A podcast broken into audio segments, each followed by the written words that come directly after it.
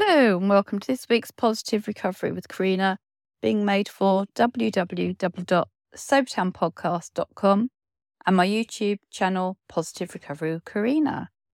Um, got today's jar, have a little dig around and see what I find. And today we're going to be talking about.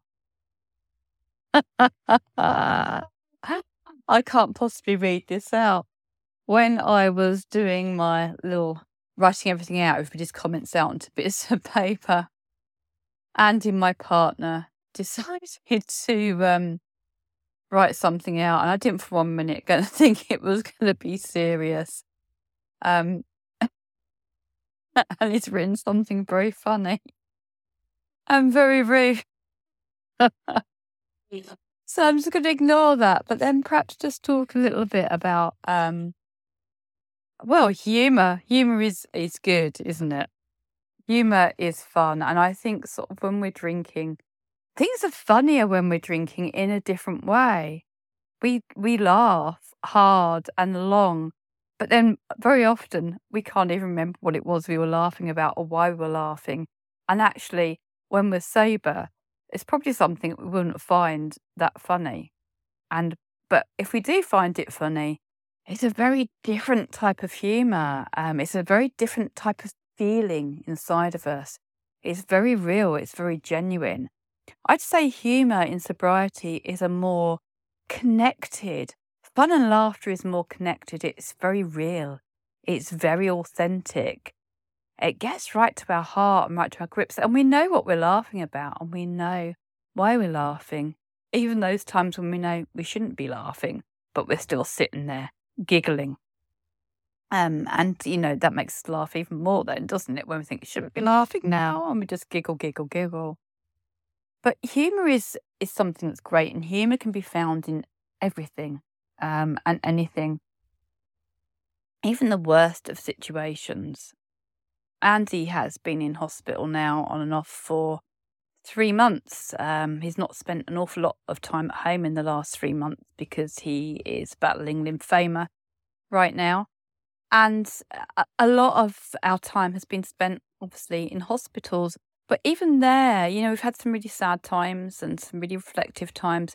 But we even find the humour in hospital. You know, we laugh about our our coffee dates around the hospital bed and like that really soon I am expecting something a little bit more than having a coffee date. But and and you know, in in hospital, it would be nice just to go to to Costa for once and sit outside, you know, and and, and have a coffee. So be grateful for everything that you can do today. And it does make you much more grateful, I think, these sort of journeys and experience of the things um, that you have got and the things that you can do when you can do them. But we've made the best of times. You know, there's been lots of bonding whilst he's been in hospital. There really has, actually. And you know, we, we've got into our, our new normal of routines, or we did in the last hospital he's in, but he's back in another hospital now. He's in Barts in London. So we're going to get used to our, our routine of, of there.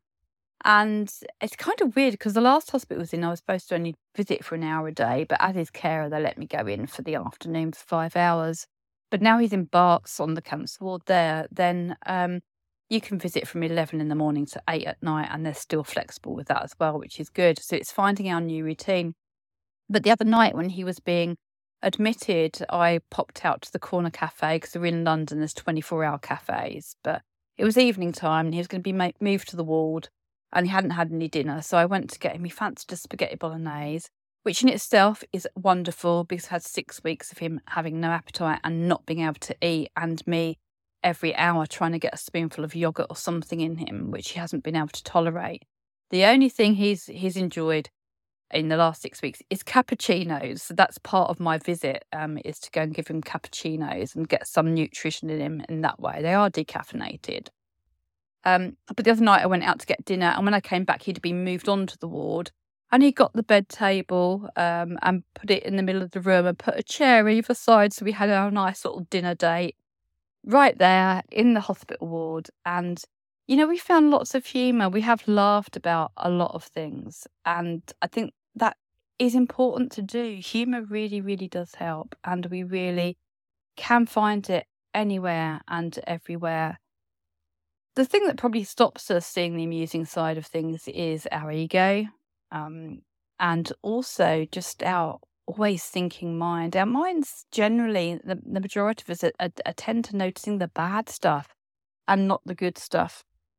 And we don't appreciate stuff that really is there and that it's there for the taking.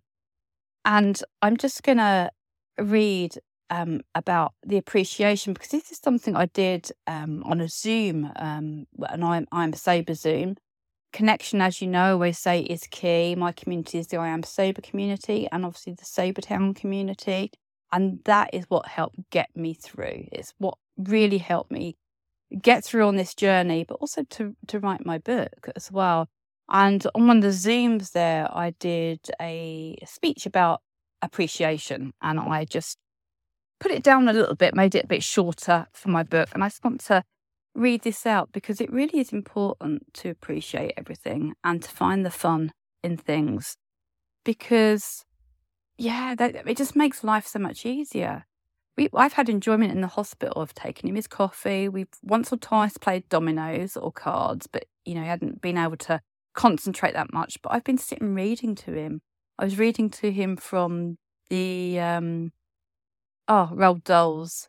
Can't remember. The Unexpected Tales thing. I can't remember. You're probably all shouting at me now, telling me exactly what it is. I'll remember it later. We've been doing things like that, and then him having a little nap, and and just getting into a routine of wherever, but appreciating every minute that you have in this world and together, or even on your own, because it's good to have time alone too. So appreciation is enjoying the good we see in others and the things around us. At first, I thought we are not programmed to appreciate things. Instead, we see all the negatives and take things for granted. We even have sayings such as, it's the calm before the storm. When do we ever stop and appreciate the quelling?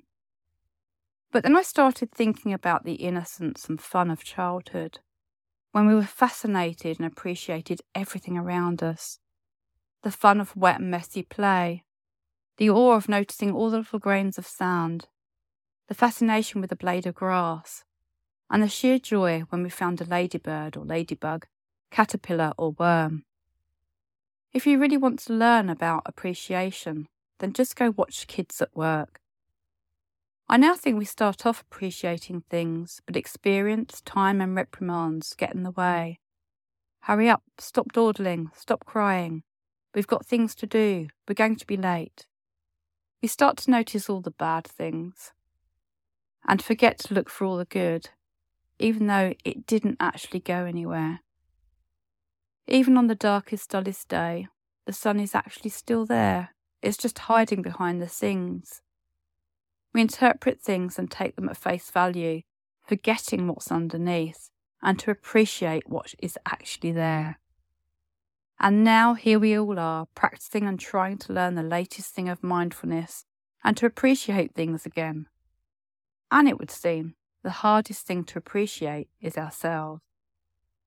I'd like to invite you to just sit for a minute and feel appreciation for yourself, for being here, for showing up, for everything you've done, everything you are doing, and everything you have yet to do. And that is just one little section from my book, The A to Z of Alcohol and Sobriety Everything You Need to Know. And hopefully, starting to see now that it is so much more than just about alcohol. Um, it is, uh, and addiction. It's about mental health. It's about well being. And it, it can be about fun. There is some humour in there too. So for today, I hope you've had some appreciation for yourself, but also well, and find this EMF. Just look for it.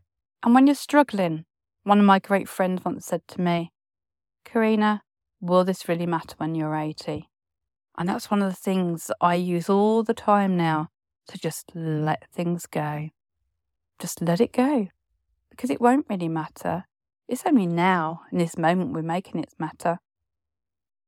Let it go and find the fun today and find the appreciation for yourselves and for others. Take care. Speak again soon. Bye bye for now.